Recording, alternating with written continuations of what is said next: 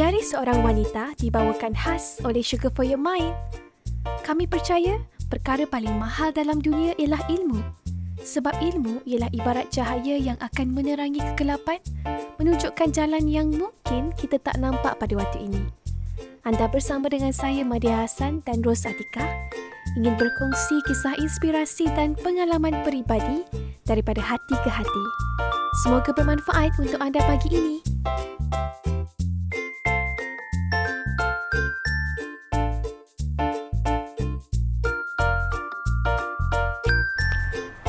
Hai semua, Assalamualaikum. Anda bersama dengan saya, Maria Hassan dan Kak Ros. Untuk episod kali ini, kita nak bercakap tentang satu lagi topik, Kak Ros. Yes. Topik yang semua orang boleh relate. Wow. Satu keyword iaitu trust the process. Percaya pada proses. Dia bukan satu keyword lah kan, satu quote, satu phrase yang kalau kita pegang, kita akan jadi lagi tenang. Betul. Tapi kalau kita terlupa tentang satu mindset ini, iaitu trust the process, kita akan tersekat-sekat dan kita akan cepat penat. Betul? Betul, cepat stress. Penat kan? Macam kereta, kita tersangkut-sangkut kan? Sebab bila mana kita kurang kepahaman ataupun kita lupa untuk apply formula trust the process. Cuma ni Kak Ros, Mada yakin lain orang, lain kepahaman dia tentang trust the process. Betul. Setuju tak? Setuju. Okay, untuk itu Mada share dulu satu kata-kata pujangga. Kata-kata ni deep lah. Okay. Jangan pernah membandingkan diri kita dengan orang lain. Sebab setiap daripada kita ada kapsul-kapsul masa kita yang tersendiri. Dan proses-proses yang tak sama. Yes, proses-proses tak sama. So, kalau lah, let's say macam ni, Maria punya personal story kan, Kak Ros. Dan Maria yakin orang boleh relate. Maria sangat ambitious. So, bila Maria pada umur sekarang ni, dua angka, kan? Dan Maria compare dengan orang lain yang lagi muda, lagi berjaya. Memang Maria pernah macam rasa down. Yeah. Macam, rasa loser. Betul, loser tu the right word, kan? Betul. Tapi Maria diuji perasaan dia kat situ lah, dari segi kejayaan, kan? Tapi orang lain mungkin dari tempat lain, mungkin dia dah kahwin and then dia pergi compare dengan orang lain, dia rasa macam dia loser juga, kan? Betul tak? Ada setengah orang lain, dia dah ada anak, dia pergi compare pula. Poinnya adalah kita semua ada trigger yang menyebabkan kita tak trust the process. Yeah. Kan? So dia back to tadi lah. Setiap orang ada kapsul masa dia, kapsul life events dia. Yes. Sebab tu kita kena sentiasa kekalkan mindset yang sihat lah. So topik hari ini untuk memberi peringatan.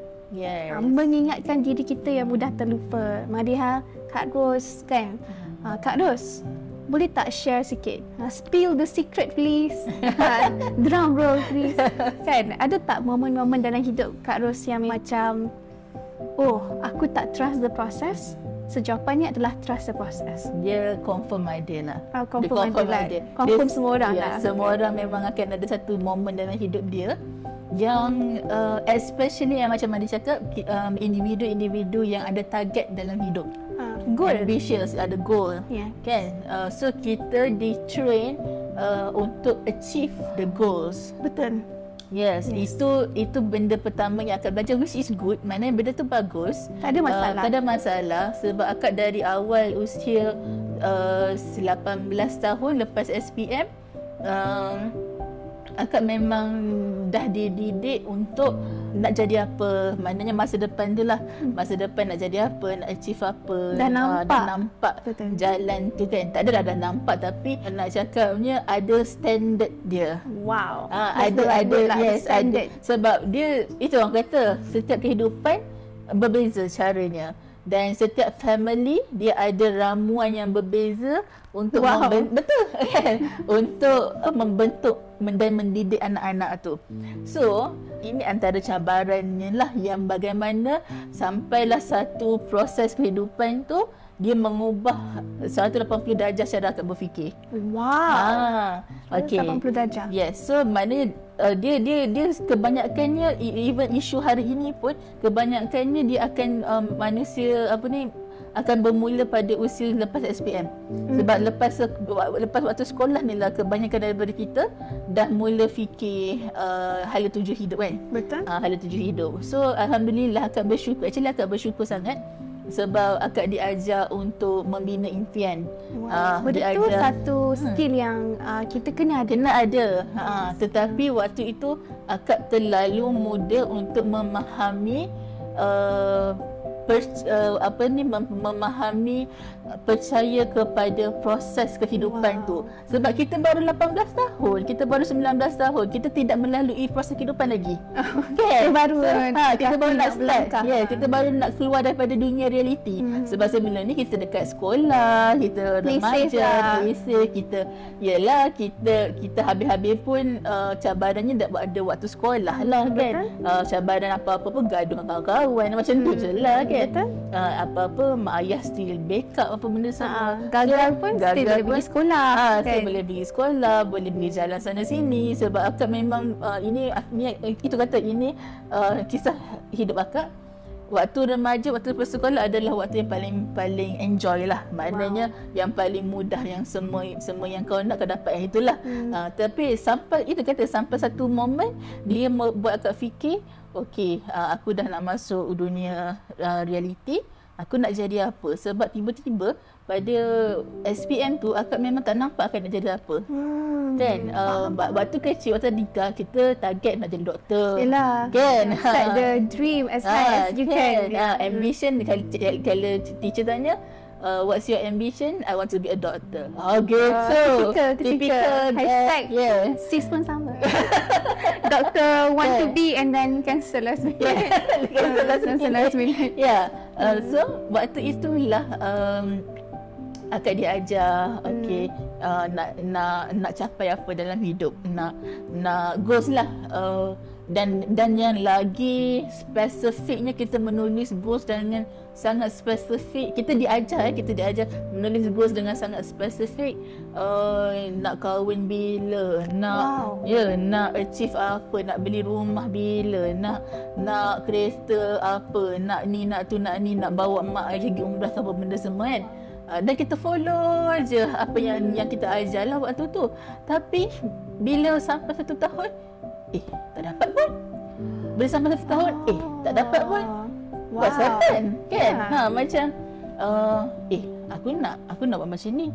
Waktu tu lah disebabkan kita ada goals tu, dan waktu tu pengalaman kita mentah lagi kan. Dan kita seorang yang berani untuk mencuba. Alhamdulillah lah Allah bagi akak keberanian untuk mencuba tu. Waktu tu lah kita sentiasa buat decision yang keputusan hidup yang high risk, yang membuatkan mak ayah kita risau. Tapi kita terjah juga. Because of kita nak achieve. Kita nak achieve sebab kita dah tulis spesifik, pada tahun ini, 2 tahun lagi aku nak kena beli ni. Benda ni actually diajarkan dengan sangat meluas sekarang. Sangat meluas. Tapi Madiha yakin apa yang akak bakal kongsikan ni, dia bukan benda yang orang, dia macam orang cakap missing puzzle. Yes, missing puzzle. Tak ada masalah untuk kita set clear goal. Yes. Orang cakap lagi clear lagi better. But bila mindset, expectation kita tu, dia kita mesti dapat. Yes, dapat. Dan kita misalkan cakap lah, tak trust the process. Yes, tak trust the process. And bila kita macam percaya, ini Madiha just tambah kan. Bila kita rasa semua benda tu, kita nak juga, sampai kita terlalu bergantung pada usaha sendiri. Yes. That's the problem. Tapi Madiha yakin apa kongsikan ni, that missing puzzle, kalau anda orang yang suka ada impian. Yelah kan, dah kalau kahwin nak semua tu, kan. Dengar betul. Please dengar. Sebab apa yang missing piece ni saya cakapkan bagi wow moment. Betul. Sebab ini yang ramai orang salah faham dengan akak juga, Madi. Kadang-kadang itulah yang episod sebelum ni kita cakap emosi yang terpendam yang orang tak faham. Ini salah satu contributing factor lah yang menyebabkan banyak emosi yang terpendam akak yang orang salah faham. meaning that orang sentiasa fikir bila kita start bertindak dengan ikut fighting for our goals, dream kita apa benda, memang kita buat benda-benda yang best dan memang kita akan, orang akan nampak kita macam some sort of orang yang berjaya. Because of kita berjaya unlock our potential, kita pergi belajar tu, kita pergi belajar ni, kita buat itu, kita buat ni, kita buat apa yang kita minat dan kita suka, which is memang kita enjoy pada waktunya. Tetapi bila lama-lama dia akan ada cabaran-cabaran tersendirilah, dan macam tak dapat pun, macam dah masuk tahun ni, aku sepatutnya tahun ni aku dah ada ini. Because of that goals, dan waktu tu kita lupa yang sebenarnya proses tu panjang. Proses tu bukan spesifik seperti mana yang kita set tu 3 tahun, 5 tahun, dalam masa 10 tahun berapa apa yang kita nak kan. Ni jujurlah Maria, Kak open je kat sini. Wow. Actually please spill the secret please. Kalau orang hari ni cakap angkat terlalu mengejar cita-cita, terlalu fokus pada kerjaya dengan apa yang akak dapat hari ini, maknanya hasil kita bekerja, kita berusaha apa benda daripada umur 19 sampai sekarang alhamdulillah dah 30-an. Dan orang nampak dalam konteks mata kasar, orang nampak akak berjaya, maknanya berjaya mencapai impian akak kan. Tapi itu maknanya impian kejaya, which is akak memang bersyukur, alhamdulillah memang akak dapat apa yang akak nak, tetapi bukan exactly apa yang akak nak kan. Itu orang kata trust the process. Waktu that moment lah akak macam apa yang akak tulis ni, satu contoh lah, akak nak sangat jadi seorang businesswoman kan. Kita kalau waktu tu akak memang belajar marketing, belajar sales, belajar operation management, masuk kelas basic account, sebab yelah as a founder ataupun as a CEO ke apa benda semua, kita kena tahu all aspect. Tapi kita tak perlu master semua. Betul. Kan, kita kena tahu at least basic, so that once kita hire staff apa benda semua, kita faham untuk communicate with them lah, dan kita serahkan yang pakar kepada pakar lah kan. So dan akak faham seorang ketua, maknanya founder ke CEO ke apa benda, the main core yang dia kena betul-betul master adalah marketing, sales, networking, communication skill, leadership kan. So benda tu yang akak master, maknanya dalam proses daripada umur 19 sampai habis 20-an sampai masuk awal 30-an ni, maknanya dah 10 tahun punya perjalanan tu, alhamdulillah Allah memang bagi, tetapi not exactly as what I wanted. Allah tak bagi pun akak jadi businesswoman. So waktu tu lah akak macam proses apa ni? Tahu apa perasaan akak waktu tu? Waktu tu lah waktu yang paling rasa banyak failure, paling rasa yang macam aku gagal, aku loser, aku, sebab macam Madi cakap, kita tengok orang lain lebih muda daripada kita. Itu cerita Madi lah. Sama lah akak pun. So maknanya kita ada that expectation. Orang ni 25 tahun dah ada company, dah ada staff, dah ada rumah, dah ada kereta kan. Kita lupa itu proses hidup dia. Kita lupa itu proses hidup dia. Dan kita lupa kita sedang melalui proses hidup kita yang Allah design cantik untuk kita. Wow. Kita lupa. Allah design untuk kita. Allah design untuk kita. And that moment bila akak macam sebenarnya waktu tu umur 25 lah, contohlah umur 25, 26 tu akak dah memang bayangkan akak ada bisnes sendiri, akak dah kahwin, dah ada family, maknanya at least ada anak seorang ataupun dua. Itu semua dreams, goal kan. Tapi semua tu tak berlaku pun. Tetapi Allah ganti benda yang lebih baik. Wow. Betul. Bila akak dah sedar sekarang, mana bila waktu ni akak dah macam realise, actually I dapat everything yang daripada goals yang akak tulis sebelum yang spesifik tu. Sebenarnya Allah makbulkan semua, tetapi dalam bentuk yang Allah nak untuk kita, yang lebih sesuai untuk kita, yang lebih yang kita sebenarnya tak pernah terfikir. Okey, apa benda tu sebenarnya? Betul. Ya. So waktu tu lah akak macam okey, tak apalah ya Allah, aku waktu tu lah yang macam akak tinggalkan dunia bisnes, maknanya akak stop untuk jadi business woman because of I realise actually the main purpose in my life is not about money. Maknanya akak sebenarnya tidak ada satu situasi yang mendesak untuk akak make more money. Waktu itulah, even waktu sampai waktu sekarang pun maknanya. So waktu itulah sebenarnya Allah redirect my goals, redirect my position to be in NGO punya industri. Untuk berada dalam industri NGO, charity punya niche kan. Dan benda ni akan pernah terfikir luar sangkaan kita. Wow. Rezeki tu. Dan waktu tu akak macam okey lah, tak apalah pergi macam mana masuk kerja je lah. Waktu tu memang akak dah niat kata okey, I start, maknanya start balik daripada bawah, kita masuk bekerja. Tapi because of akak dah ada certain experience waktu tu, so kita boleh demand gaji yang sesuai dengan experience kita lah kan. Jadi tak ada masalah sebab money is not priority, is not an issue at that time lah waktu tu kan. So itulah sebenarnya pentingnya waktu tu kita pujuk hati. Wow, yes.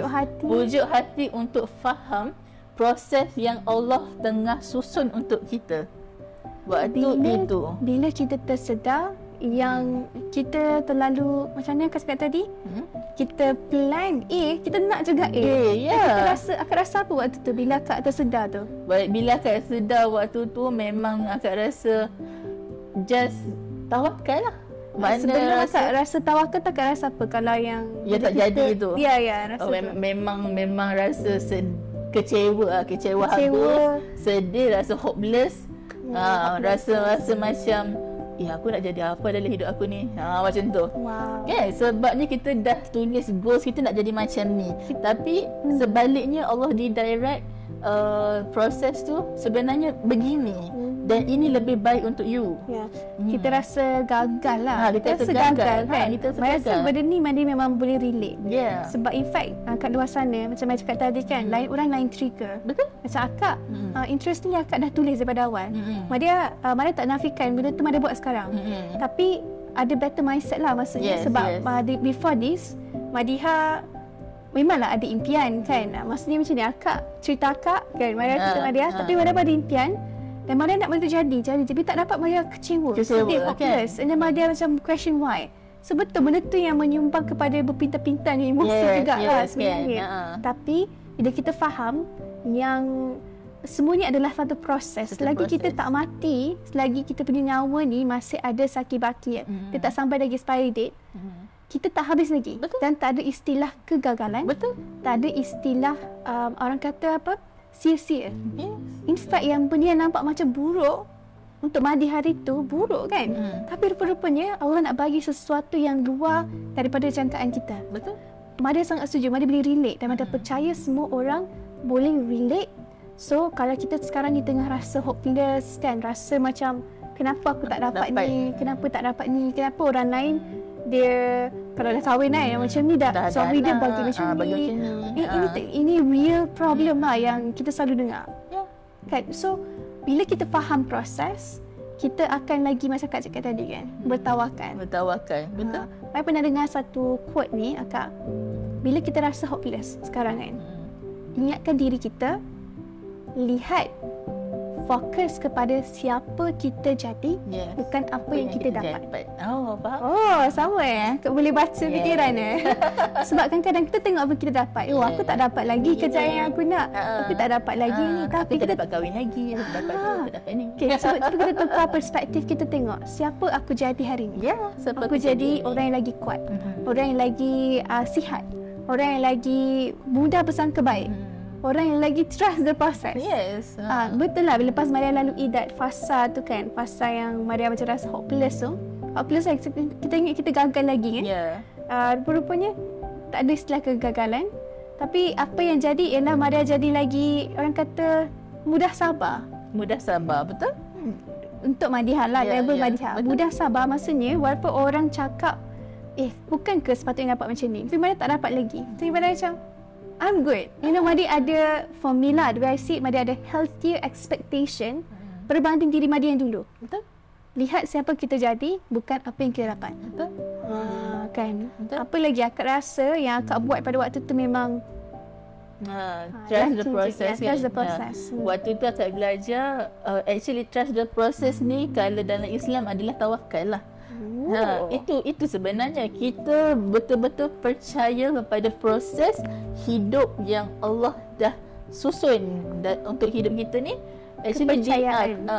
Benda tu dah tertulis, ada ayat Quran akak lupa apa, tetapi nak cakapnya Allah memang dah bagi tahu semua jalan hidup kehidupan kita ni, apa yang kita buat, apa yang berlaku ni semuanya sudah tertulis dan tersimpan di luf mahfuz. Maknanya takwat pen tu sudah kering. Wow.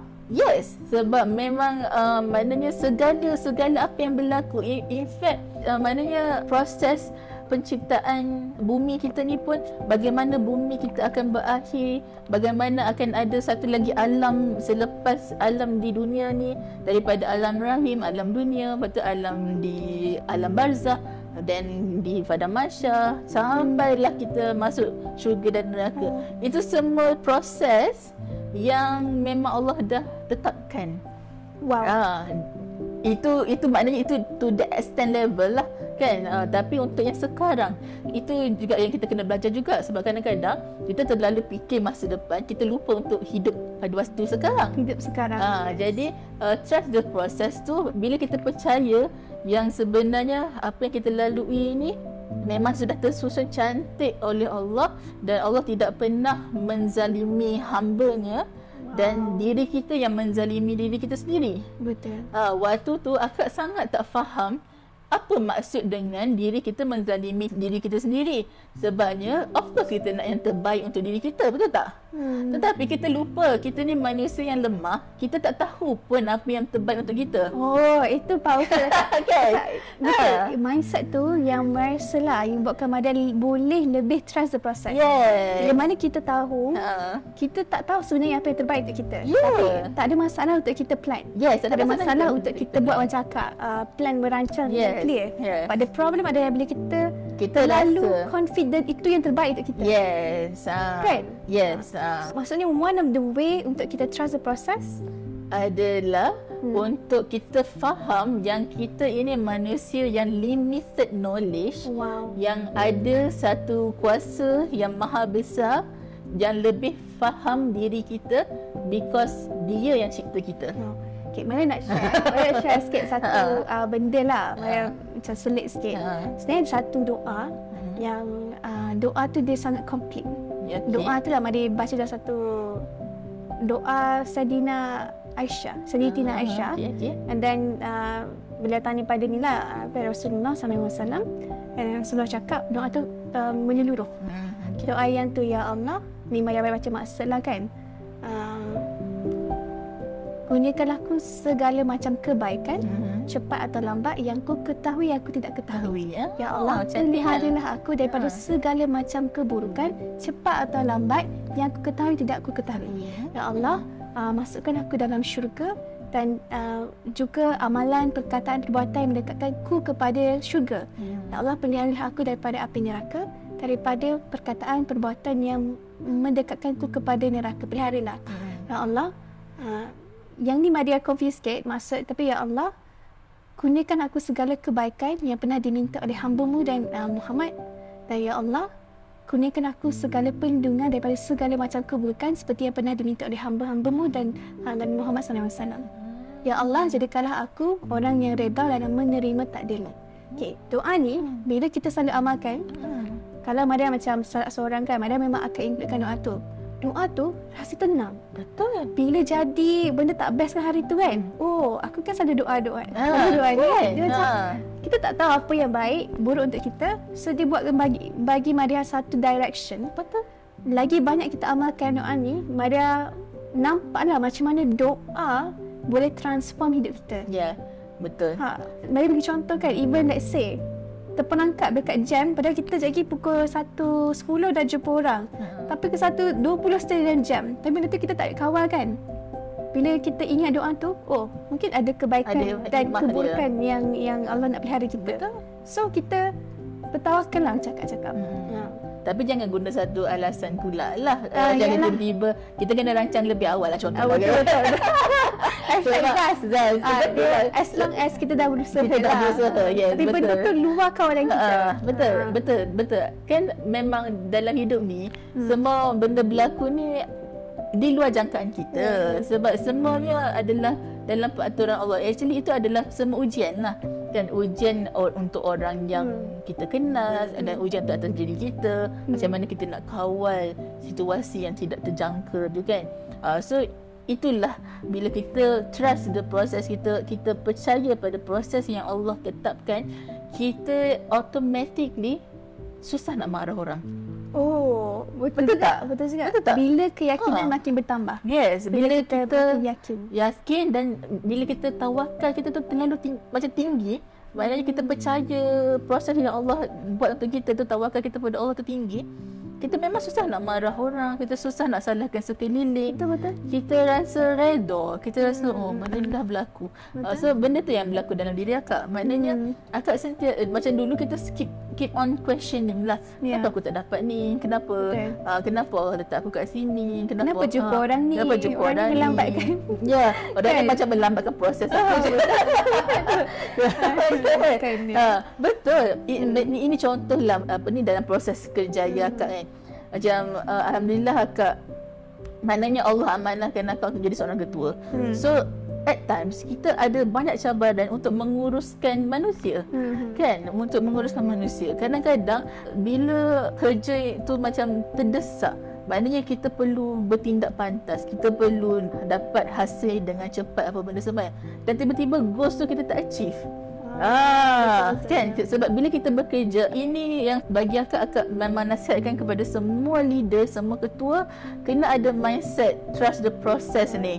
Ini penyakit mental basket, penyakit tersembunyi dalam organisasi. Betul, penyakit tersembunyi dalam organisasi. Ini akak hustle culture. Hustle culture. Padahal tak dinafikan hustle ni kan, dia kena bergerak cepat. Tak ada masalah. Kita nak buat kan. Kalau orang cakap yang penting result, ada result kan. So kita macam berpaksikan pada result. Tapi benda tu akan buat kita cepat penat, cepat pancit. Betul. Bila kita tak nampak, bila kita gagal bersangka baik, yang sebenarnya walaupun benda yang buruk pada waktu tu, dalam kisah kita dah berusaha lah kan.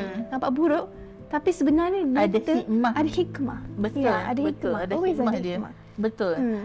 Dan benda actually cabaran-cabaran dalam pekerjaan ni lah sebenarnya yang banyak mengajar akak untuk lebih percaya pada proses. Because akak memang seorang yang goal oriented. Maknanya kalau aku nak, aku mesti dapat, aku mesti usaha untuk impian, maknanya untuk impian diri sendiri dan juga untuk impian organisasi.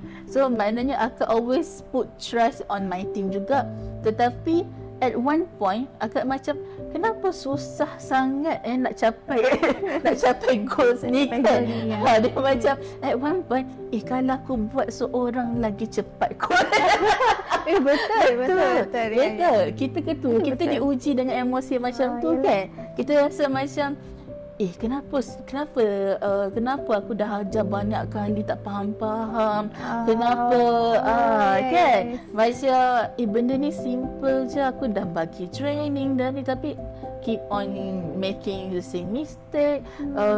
So waktu tu lah banyak muhasabah diri sama macam ya Allah kata, Ros, trust the process, ini ujian. Apa yang kau kena baiki, maknanya apa yang kau kena reflect pada diri sendiri. Itu adalah satu mindset. Saya ingat tahu macam ni satu skill. Skill yang kalau kita ada, kita akan lebih mudah bersangka baik. Lebih mudah untuk trust the process. Betul. Sebab everything yang berlaku, segala friction lah, rintangan-rintangan yang berlaku tu, sebenarnya memang tak boleh nafikan ada reflection yang Allah nak kita fikir, yang sebenarnya kita perlu lebih banyak minta ampun dengan Allah ataupun kita lebih banyak minta ampun dengan manusia juga. Sebab ini yang kita cerita episode yang sebelum ni kan. So bila kita settle, maknanya refleks diri, minta ampun manusia, minta ampun Allah apa semua tu, memang proses tu akan makin smooth. Betul. Dan dia proses tu sebenarnya memang tepat pada waktunya. Betul. Tepat pada waktunya. That's why kita kena sentiasa trust the process. Trust the timing. Trust the timing. Sebab Allah dah memang buat timing tu cantik. Betul dan, lah, Kak. Betul. Dan waktu tu dah akak realise, akak memang betul-betul macam hit my hit lah. Macam macam orang panggil tepuk dahi lah. Masa tu memang akak realise aku terlalu nak kerja, maknanya terlalu nak paksa Allah untuk makbulkan apa yang kita nak tu. Betul lah kita risau, kita kerja keras tu bagus, buat benda laju tu bagus, tetapi ada satu lagi yang kita perlu ingat adalah untuk percaya kepada proses Allah, dan segala apa yang berlaku dalam hidup kita adalah di bawah pengurusan Allah. Betul. Waktu tu lah kita dah usaha macam mana pun, kita kena faham semuanya berbalik kepada Allah juga yang menguruskan proses tu. Dan jika Allah takdirkan benda tu berjaya, dia akan berjaya. Tapi kalau kita kencang macam mana pun, kalau Allah kata Allah takdirkan benda tu tak berjaya, dia akan gagal juga.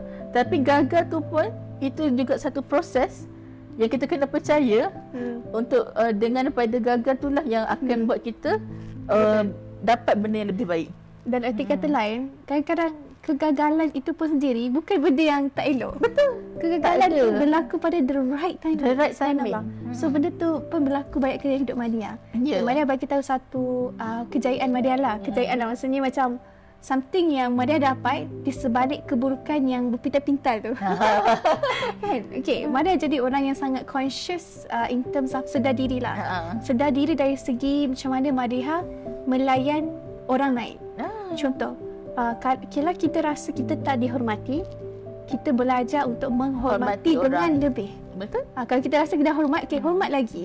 Kalau kita rasa tak dihargai, anggap ni sebagai tanda yang kita tak cukup menghargai orang. So, hargai orang dengan lebih. Betul? Kalau kita rasa macam kita ni orang tu banyak buat salah pada kita, kita rasa dia perlu minta maaf, kita minta maaf dulu. Betul. Jadi macam ni antara prinsip Madiha pegang lah. Antara impact dia lah, benda tu dia buatkan Madiha ready untuk berada di mana Madiha berada hari ni. Betul. And benda tu adalah macam cakap lah, kegagalan tu berlaku pada the right timing. Yes. And Madiha proses yang betul. Saya pernah cakap pada my husband kan, kalau jumpa Madiha 2 tahun lepas, serabut perkahwinan. Kan. Betul. Serabut perkahwinan. Serabut. Maksudnya macam that typical mistake orang buat dalam perkahwinan lah kan. Yes. So Madiha percaya lah. Macam ni kita tak akan judge orang, tak nak judge orang. Cuma Madiha percaya kalau kita jaga hati kita, kita boleh jaga diri kita dalam pelbagai situasi. Betul. Dan dengan diri kita, dengan macam Kak cakap tadi kan, family. Episode sebelum ni tentang kita dengan family.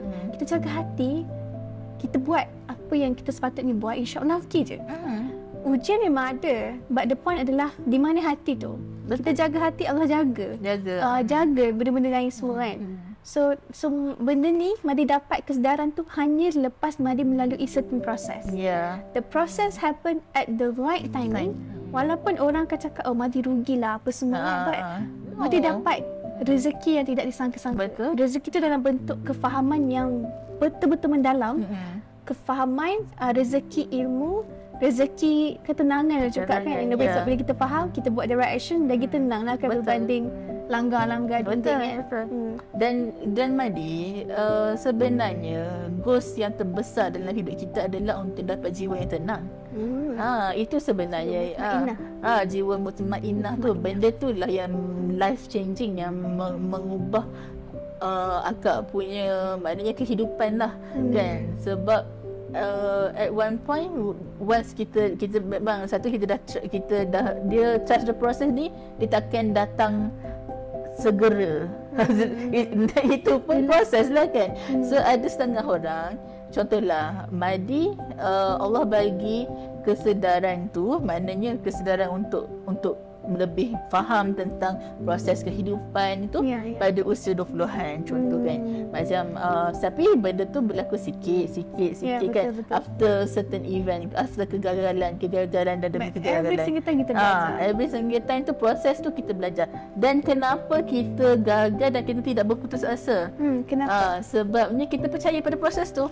Kalau kita tak percaya pada proses tu, kita akan stop di situ. Betul. Ya. That's why Allah sangat-sangat tak suka hamba dia yang berputus asa. Sebab berputus asa daripada rahmat kan? Yes. Tapi ada setengah orang dia putus asa ni dia ekstrim sikit.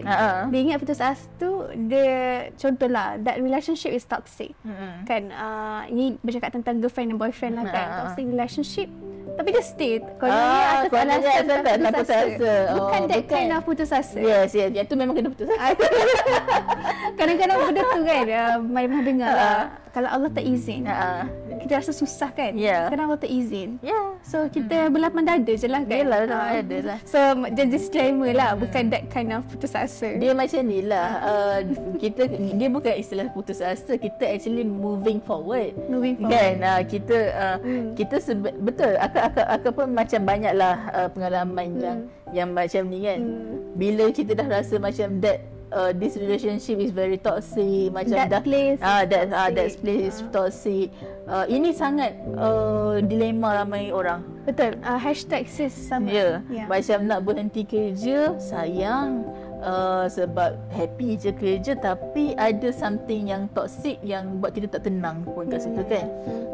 Contohlah nak putuskan hubungan, macam sayang dah lama dah in relationship apa benda semua. Contohlah orang yang bercerai, even suami isteri yang ambil keputusan untuk bercerai tu pun kadang-kadang kita macam kita rasa macam wow, dah kahwin 20 tahun tapi bercerai.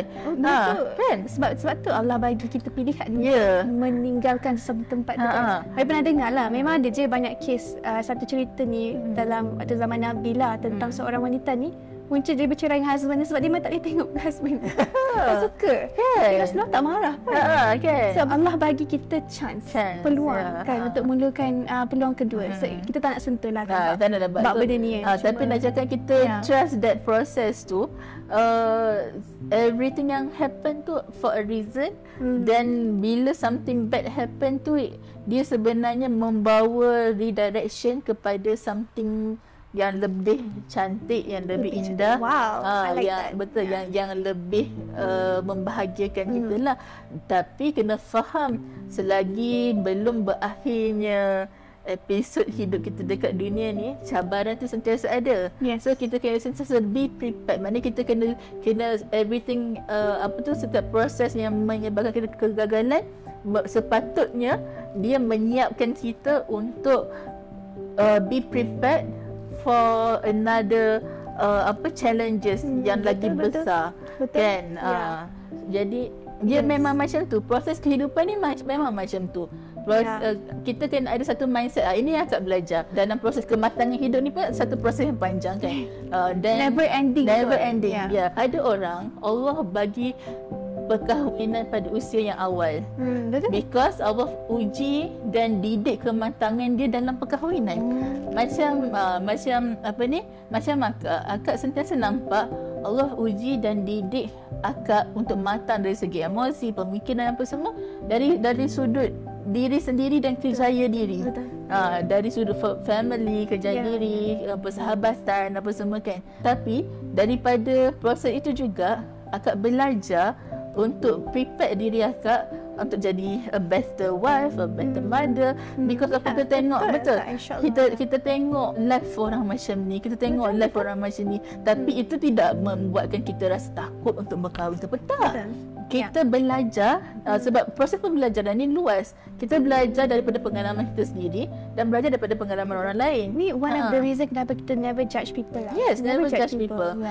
So that's why orang ada satu kata-kata orang kata Orang single ni kadang-kadang lebih memahami daripada orang yang dah ada pasangan. Macam pelik kan? Tapi kadang-kadang saya macam, betul juga kan? Aku tak kahwin lagi, tapi kenapa ramai je kawan aku macam luar. Akak belajar dengan hanya memerhatikan. Ya, kita observe. Ya, ada setengah orang dia belajar lepas buat silap. Ya.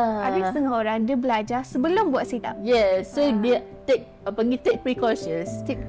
Dan kita lengkaplah diri kita dengan ilmu. Betul lah macam Madi cakap tadi kan. Madi bagi tahu sebelum Madi kalau kahwin dengan Madi 2 tahun sebelumnya bersambut perkahwinan aku serabut. Akak rasa kan kalau akak pun kalau Allah bagi akak kahwin pada usia target akan nak kahwin umur 25 tahun Madi. Nombor 25. Kan. So maknanya kalau Allah betul-betul bagi akak bernikah pada tahun 25 tu akak rasa memang jumlah Tapi again, kalau itu yang kita alami, tidak bermaksud kita any less. Yes. That's the way Allah choose you untuk kita belajar, mematangkan diri. Yes. So that's why kita kena trust that process. Betul, trust. Bukan kata you tak kahwin lagi is a bad thing. No. Bukan kata you belum berjaya, belum dapat career idaman you is it's something bad. No. Yeah. Bukan kata you pada umur 30 you tidak dapat beli kereta lagi, tidak dapat beli rumah itu lagi. Itu semua kejayaan yang dilabelkan oleh orang panggil apa ya?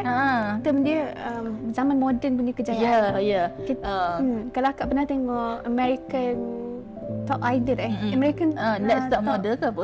Top Talent. Oh, Top Talent. Okey. Kan dia ada Golden Buzzer. Oh, okey. Baru baca satu artikel. America's Got Talent ke? America's Got Talent, British Got Talent, Australia Got Talent. Kan, okey. Kita selalunya merasakan kejayaan tu adalah equal to golden buzzers. So kita kena do something impactful and people will cheer for us. Right. Itu yang kita rasa, apakah erti kejayaan? Padahal sebenarnya itu hanyalah satu kejayaan yang kecil. Kecil maksudnya hanya certain people je yang perlu dapatkan kejayaan. Yes. Tak semua orang kejayaan dia akan diraikan macam tu. Tapi kita rasa macam kita tak berjaya sebab tak ada orang yang cheer for us. Tapi bagi macam Madi sendiri kan, Madi belajar untuk appreciate. Maksudnya Madi compare diri Madi dengan setahun yang lepas. Beza banyak. So, satu kejayaan untuk Madi. Kan appreciate every small victory. Tapi kalau kita compare dengan orang, kita akan rasa kita tak best.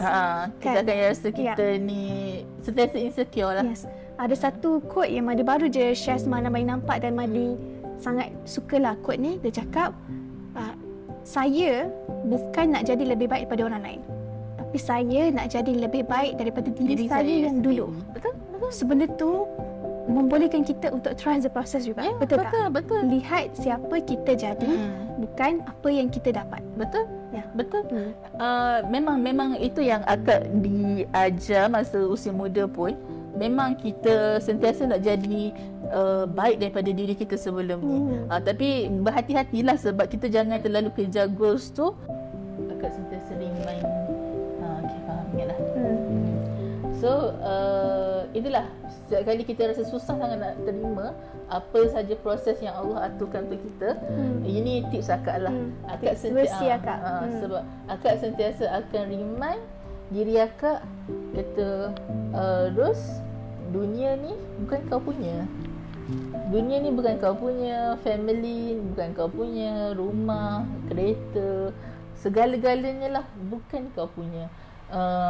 Kita ni hamba yang hanya menumpang, yang hanya meminjam, yang memang miskin, memang tak ada apa-apa pun. So kita sentiasa pujuk diri kita sebab kita ni manusia ni sentiasa ada sifat ingin memiliki.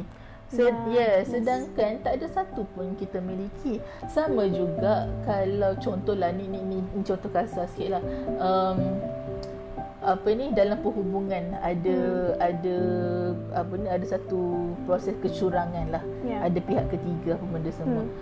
At that moment orang perempuan memang akan kecewa, memang akan trauma, memang akan rasa rasa tidak dihargai, dikhianati, diperbodohkan, macam-macam perasaan dia kan. At first okey, tak apa, kita maknanya kita lepaskan segala perasaan marah, maksudnya kita validate, dan memang itu layak untuk kita rasa sebab sebab kita dalam keadaan yang sukar kan. Tetapi sampai bila kita nak berada dalam keadaan yang sukar tu kan, emosi yang negatif tu, waktu tu lah kita kena sentiasa trust proses tu, kenapa Allah izinkan benda tu berlaku. Dan waktu itulah kita kena faham yang pasangan kita pun bukan milik kita, hanya pinjaman. Allah boleh gantikan bila-bila masa yang lebih baik, apa sahaja. Benda tu memang berlaku waktu ini bukan syurang lah kan, tapi in fact pernah berlaku pada seorang wanita lah pada zaman Rasulullah. Rasanya suami meninggal waktu perang kot. Ada satu doa ni, masa dia cakap Allah makbulkan dan saya berkahwin Rasulullah. Saya isteri kepada Rasulullah. Tak silap betul kan, Zainab ke? Saya ingatlah. Tak tahu. Siapa? Boleh betul kan? Mada baca sekilas pandang. So that's why Mada kadang-kadang tak boleh nak recall. Nak tambah sikitlah tentang bila bercakap tentang pemilikan kan. Dia back to formula tadilah, yang kita jaga hati, Allah jaga semua. So antara penyakit hati ialah bila kita rasa kita memiliki. Itu sebenarnya, ini Mada baca dalam satu buku, Reclaim Your Heart, Yasmin Mujahid cakap, the pain ni dia boleh jadi indikator apa yang buat kita pain. Rasa kita diuji dengan suami, pain kita, kalau kita rasa sakit waktu tu kan, ni dalaman kan, bukan luaran, dalaman kita rasa sakit sangat, itulah cinta dunia kita yang kita rasa kita ni memiliki benda tu. Dia sangat berkait rapat. So kat mana yang kita attachkan diri kita, dia lebih pada cinta tau. Lebih daripada cinta. Kalau cinta ni kita just suka tak suka kan, tapi kalau attachment ni kita attach, kita berpasakkan this thing. So ada setengah orang cinta dunia adalah kejayaan career. Dia akan diuji pada tempat tu. Betul. Setengah orang cinta dunia adalah pasangan. So Allah datangkan pain itu. So kat mana, bila mana hati kita tak betul, memang kat situlah kita rasa sakit. But still tidak bermakna itu adalah satu bentuk kegagalan, selagi tidak mati. Kan? Itulah prosesnya. Itulah proses yang orang tu kena lalui.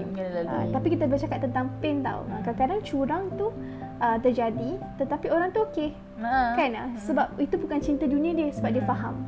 Kan? Ada setengah orang dia hilang let's say mak ayah dia kan pada usia yang muda kan, dan setengah orang move on cepat sebab dia tidak berpaksikan kepada ibu bapa.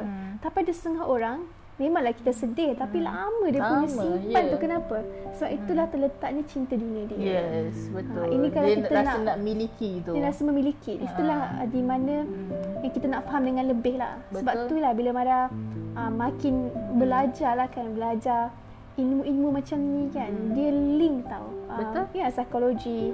Psikologi ni kita cakap pasal cara kita berfikir kan, mindset kita kan, dia sangat berkait rapat dengan kita punya soul tau. Betul? Dia tak boleh nak separate kan. Benda tu sangat berkait rapat. Sebab tu ada orang cakap hati kita ni menentukan fikiran kita. Sebab rasa kita tak sedar dalam diri kita ada cinta macam ni kan. Ada setengah orang dia tak ada masalah dengan husband, dia ada masalah kat tempat lain. Sebab the pain dekat tempat lain, sebab cinta dunia dekat tempat lain. Dan ada mana pernah dengar juga, kita akan diuji di titik kelemahan kita. Betul? Tapi itu semua adalah untuk kita jadi lagi matang. Macam Kak cakap tadi kan, it's a process. It is a process. Lebih percaya pada proses yang Allah susun tu. Betul. Itu cantik. Dan ini powerful. Ini tak silap yang Imam Omar Sulaiman ajarlah. Dia kata Allah tidak Allah tidak minta kita untuk dapat reza. Itu great mindset to be reminded again and again and again. Benda tu yang akak baca sekali lagi macam zas. Sebab kita sentiasa nak tengok result. Kita di brainwash lah. Kita nak berjaya kan, kita nak achieve goals ni.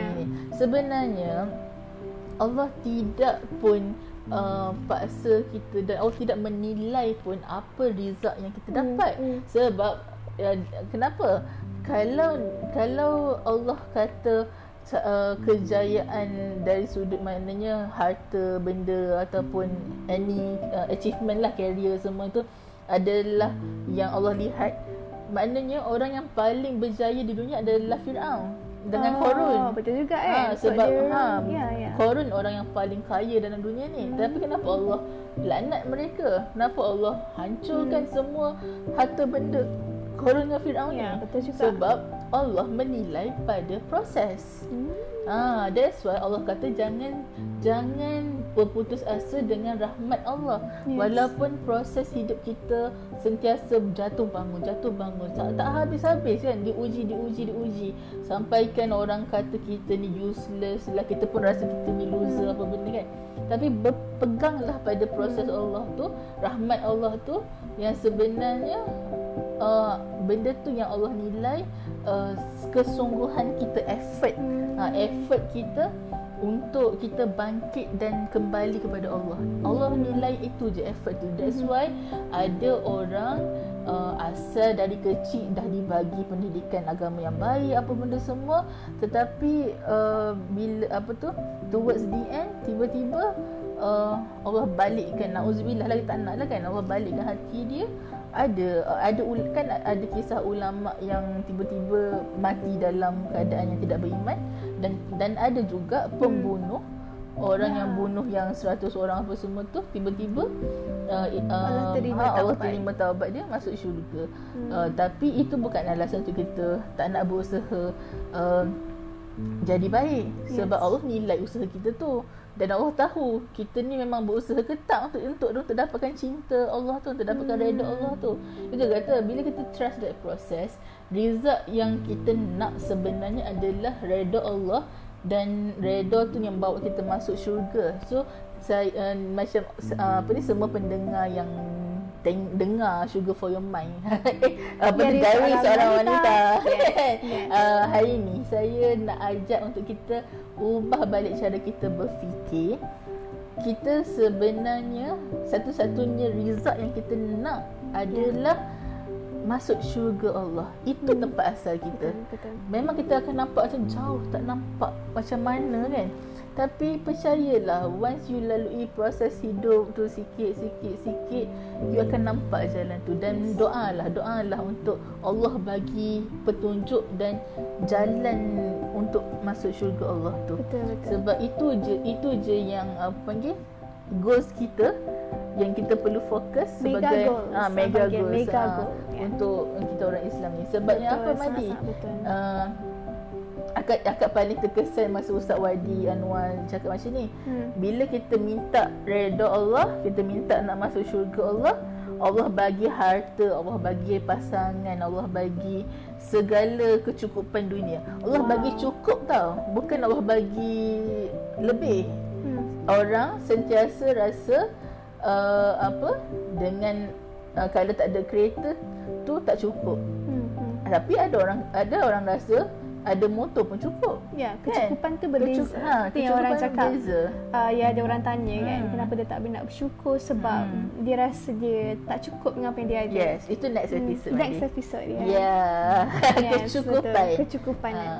Itulah. Interesting, menarik tentang bagaimana kita nak mengekalkan minda yang lebih sihat daripada semalam. Betul. Ialah dengan kita nak ada satu tanaman baru lah dalam fikiran. Kalau fikiran kita adalah satu tanah yang subur, ini ada orang perumpamaan lah, orang bagi kan, tanah kita ni tanah yang sangat subur, apa yang kita tanam akan bercambah. Betul.